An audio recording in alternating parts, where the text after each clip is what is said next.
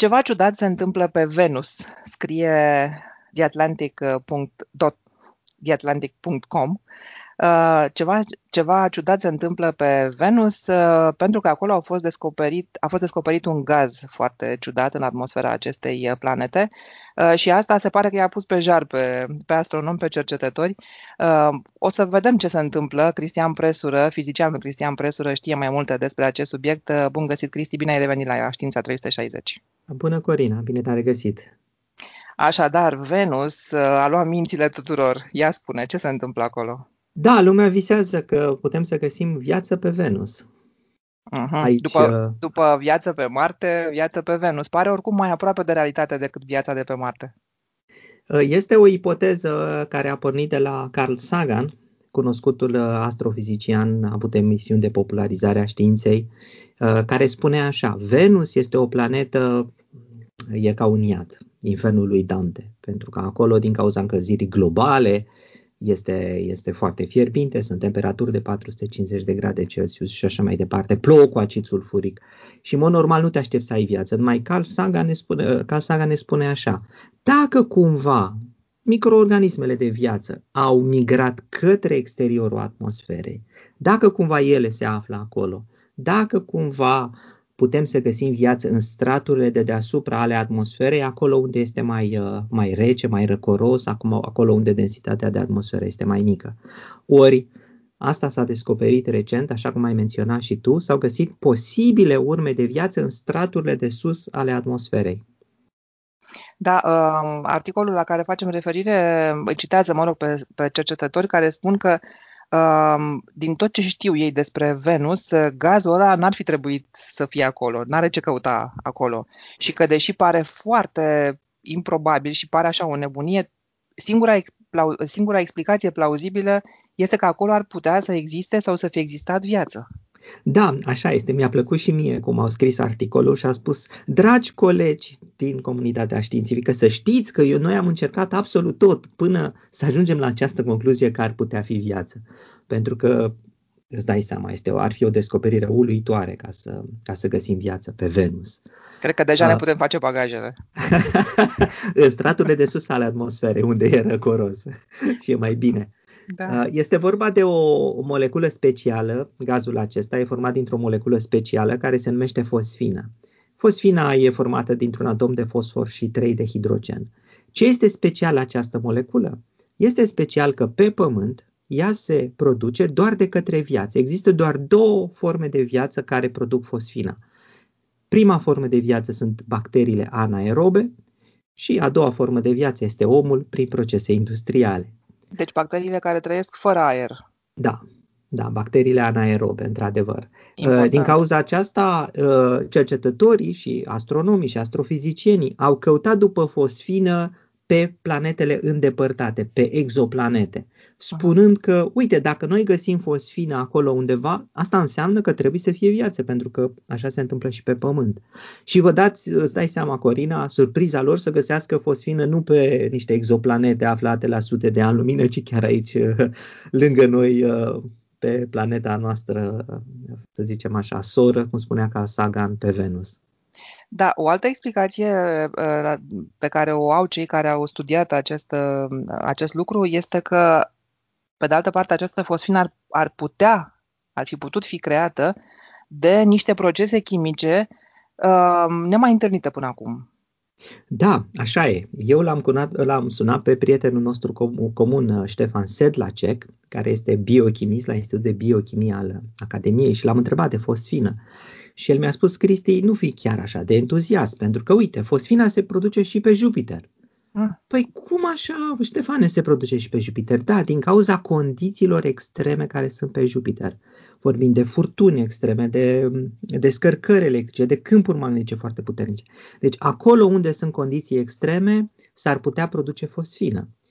Ori autorii articolului au știut lucrul respectiv și ce au făcut ei, au, au, uh, au studiat să vadă dacă nu cumva condițiile de pe Jupiter se regăsesc pe Venus dar nu se regăsesc pe Venus. Deci, cu alte cuvinte, pe Venus, spun ei, nu avem acele condiții uh, extreme care sunt pe Jupiter și atunci nu ne așteptăm să obținem fosfină pe Venus.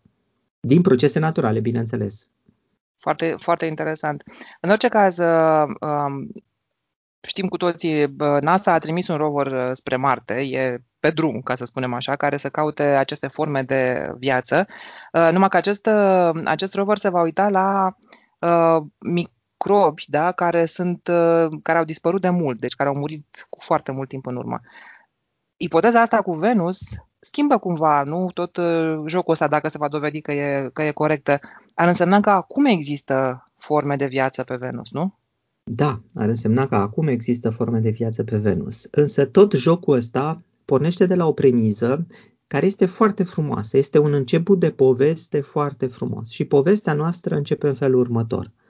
Pe o stea pe care o numim Soare, sau în jurul unei stele pe care o numim Soare, există mai multe planete. Există Jupiter, Saturn și așa mai departe. Trei dintre aceste planete, Venus, Pământ și Marte, se găsesc în așa numită zonă locuibilă, zona Goldilocks. Din cauza aceasta, continuă povestea, la început toate aceste trei planete au primit nori, au primit apă, pe toate aceste planete a plouat și toate aceste planete au fost pline de râuri cu apă. Ceea ce știm aproape cu siguranță că s-a întâmplat pe Marte, bineînțeles pe Pământ, iar Carl Sagan speculează că s-a întâmplat și pe Venus. Așa începe povestea noastră. Uh, ori, la ora actuală nu există decât o singură planetă pe care viața continuă, Pământ. Pe Marte s-a stins pentru că Marte și-a pierdut atmosfera și tot această zonă de protecție a dispărut și tot ceea ce era frumos atunci, toate acele oceane, toate acele râuri au dispărut, n-au rămas decât albile de râuri. Pe, Vane, pe Venus pardon, avem o altă poveste tristă și anume din cauza încălzirii globale, pentru că da, vorbim de încălzirea globală, uh, atmosfera s-a încins în așa fel încât temperaturile ating 450 de grade Celsius și așa cum spuneam plouă cu acid sulfuric, deci este imposibil de trăit. Dar dacă privim cele două situații, într-adevăr, pe Venus, la marginea atmosferei, poate că mai supraviețuiesc chiar astăzi urme vii de viață. Dar aici iarăși este un lucru interesant. Bun, ca să se confirme lucrul ăsta, mă gândesc că ar trebui trimisă acolo o misiune spațială, da? Deci o navă, nu știu, un rover, care să studieze la fața locului. Pe de altă parte, totuși, cum ne, nefiind nimic acolo care să trimită probe înapoi, cum au ajuns la concluzia asta cei care au făcut descoperirea? O, au folosit uh, radiotelescoape, un grup de cercetători din America, telescoapele de la ALMA uh, și încă un set de telescoape, radiotelescoape. Ori uh, aceste radiotelescoape uh, pot să măsoare semnalele radio care vin de la planeta respectivă și care arată, să spun așa, niște uh, niște lucruri specifice. Noi numim uh, spectrometrie tehnica aceasta. Spectrometrie este și în optică, este și în radio. Cu alte cuvinte, măsori toate undele radio, dacă vorbim de toate undele radio, și vezi cum la o anumită frecvență radio undele respective sunt mai puține, sunt absorbite practic în planeta lui Venus și ajung mai puțin la tine. Sau invers, uh, are loc o emisie pe o anumită frecvență de unde radio. Ori acea frecvență specială este de obicei corelată cu structura moleculei. Uh, și atunci noi știm despre ce moleculă vorbim, pentru că fiecare moleculă are niște frecvențe specifice, ori dacă, dacă măsurăm pe frecvențele specifice, știm ce moleculă este. Ori așa au făcut cercetătorii, au pus radiotelescoapele către Venus, au ascultat într-un domeniu larg de frecvențe și au observat că un anumite, o anumite frecvențe sunt mai speciale, emit mai mult sau mai puțin, au verificat tabele și au spus, ui, aici este fosfină, aici este această moleculă specială.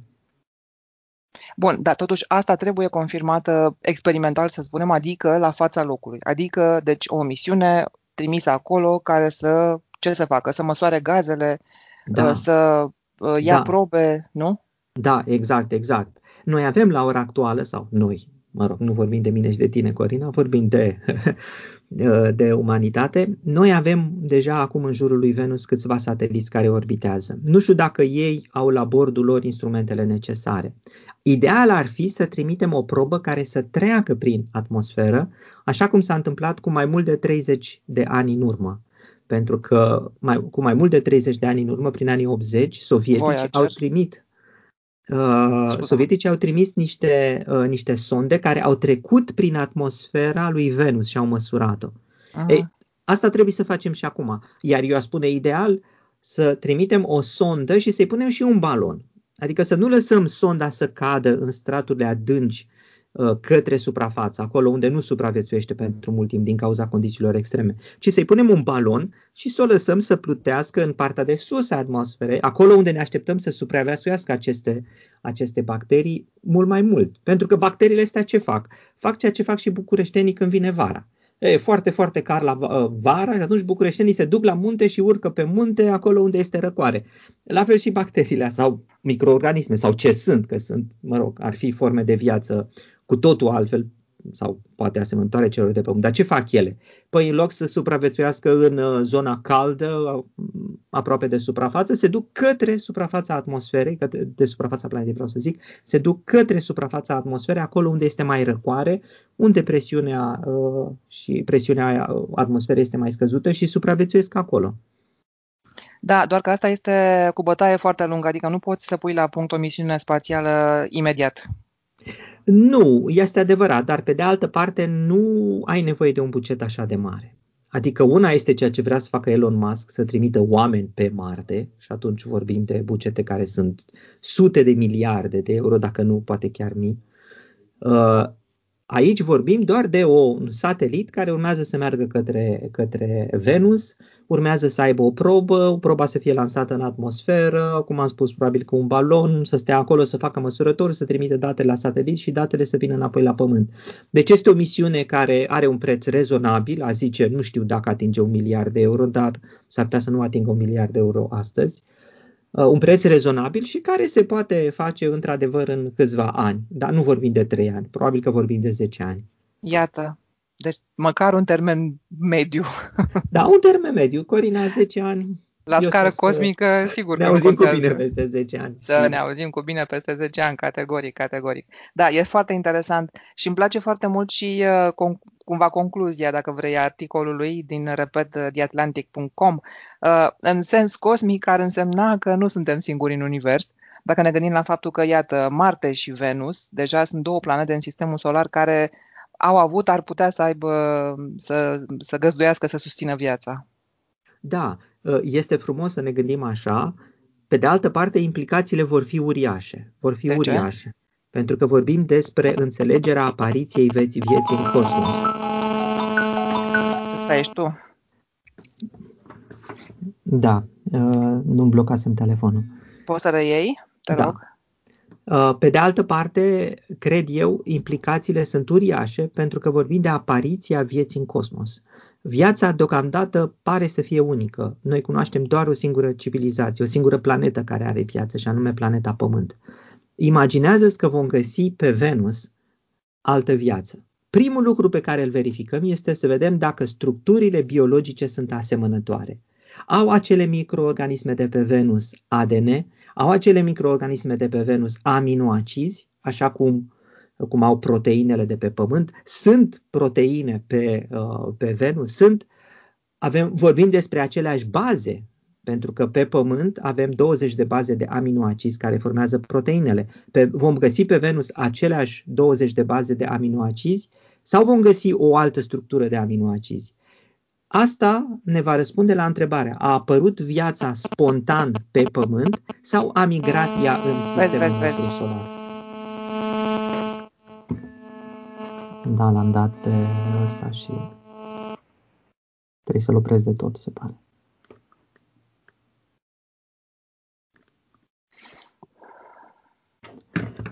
Așa, gata, l-am oprit de tot. Da, și reia. Uh, bun. Uh, mai puțin? A apărut viața spontan? O să, o să iau de la început și pui mm. după aceea. Ok. Ceea ce mi se pare important este Băi, deci telefonul ăsta nu mă lasă. Închide-l. Păi l-am închis de tot acum, da, mai, mai băzit odată. Okay. Ok. Ceea ce este important pentru noi este problema apariției vieții pe Pământ.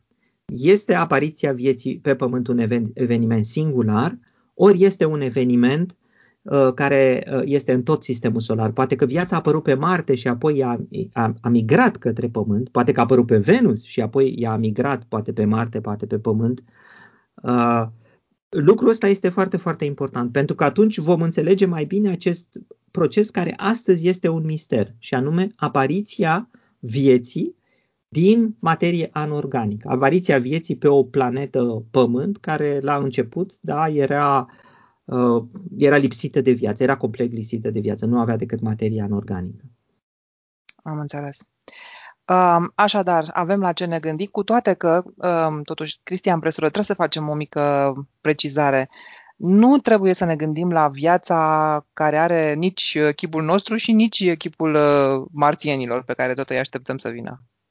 Da, deci nu vorbim despre viață inteligentă, uh, vorbim de o viață microscopică care probabil abia supraviețuiește la suprafața lui Venus. Am înțeles. Bun, să încheiem în această notă optimistă. Ce mai urmează după asta sau ce ar trebui să mai urmeze până la misiunea spațială? Continuă cercetările cum? Nu poți să mergi pe aceeași direcție. Păi eu cred că se întâmplă deja lucruri și anume sateliții care orbitează deja în jurul lui Venus fac măsuri, măsurători speciale, adică dacă au, de exemplu, acolo receptor radio, studiază deja foarte bine frecvențele uh, speciale ale acestei molecule de fosfină. Uh, dacă au aparate de măsură la bordul lor, iarăși se uită cu atent să vadă dacă există alte indicii despre ce ar putea produce fosfina. Îmi imaginez că sunt geologi care acum scriu lucrări și fac calcule să vadă dacă nu cumva fosfina aceasta ar putea să fie produsă pe suprafața planetei sau în adâncul, supra, uh, supra, uh, în adâncul lui Venus, iar apoi să fie trimisă la suprafață. Există... Ar, trebui să există, ar trebui să existe și astrobiologi implicați în asta. Bănuiesc că sunt, bănuiesc că sunt. Pentru că trebuie să, să lucreze împreună, fără doar și poate. Da. Dar uh, cert este că, cum să zic eu, dacă mă întreb pe mine, eu cred că totuși șansele sunt mici. Uh, mă gândesc ceva la sub 1%, ca într-adevăr să fie viața cea care produce această moleculă de fosfină. Pe de altă parte, aș face diferența dintre posibil și probabil. Adică posibil este posibil ca să vină un avion și să cadă peste tine. Dar lucrul ăsta nu se întâmplă. Când în momentul când spui că este probabil, atunci deja trebuie să te uiți pe cer să spui, oh, se aude cumva, se vede undeva un avion la fel este și aici. Suntem în situația în care ar putea fi probabil, adică trebuie să te uiți cu atenție acolo mai bine. Și din cauza asta, cred eu, sunt mulți cercetători care își folosesc uh, tot ceea ce știu ei să studieze mai bine uh, acest lanț de producere a fosfinei, luând în calcul procese biologice, luând în calcul radiații cosmice, luând în calcul apropierea de soare, poate că acolo, pentru că e mai multă lumină, poate că fosfina se poate produce mai ușor și așa mai departe. Deci, în așa fel încât să găsești alte maniere prin care se poate produce fosfina. Am înțeles. Foarte interesant în orice caz. Mulțumesc foarte mult. Cum spuneam, rămânem cu ochii pe Venus și pe ce da. se mai întâmplă acolo. Mulțumesc foarte mult, Cristian Presură. Ne auzim uh, săptămâna viitoare. La revedere. La revedere. Super, foarte frumos, mersi foarte mult. Uh, Cristi, am o întrebare. Da. Am, văz, am văzut video tău care e foarte mișto ai făcut. Uh, ai un microfon acolo care pare foarte profesional așa. Da. Um, e greu. Cum, cum, îl, um, cum legi microfonul de softul de înregistrare? Pur și simplu îl bagi în calculator? Deci am două lucruri. Am acel microfon și mai am și o cutie electronică ah. care preia semnalul de la microfon. Pentru că acest microfon este un, un microfon cu condensator. E cum ai tu la radio, la A, e vechi. de radio. Ok. Da, okay. e vechi, e la, da, e vechi, e bun. Adică în sensul că el are o tensiune de 48 de volți uh, care uh, îi ridică calitatea. Uh-huh. Okay. Deci am acest microfon, m-a costat 80 de euro, am o cutie care m-a costat 100 de euro uh, și cu toate asta, cu toate asta, atenție, nu am un software potrivit să fac înregistrările. Eu iau semnalul și îl bag direct în camera video. Am încercat cu software-ul meu, eu folosesc Audacity aici, măi, și nu am fost mulțumit. Deci chiar nu am fost mulțumit. Da. Um, că eu am încercat, uh, deci am microfonul cu care fac acum, de exemplu, oh, stai să opresc interviul, că nu are rost să, să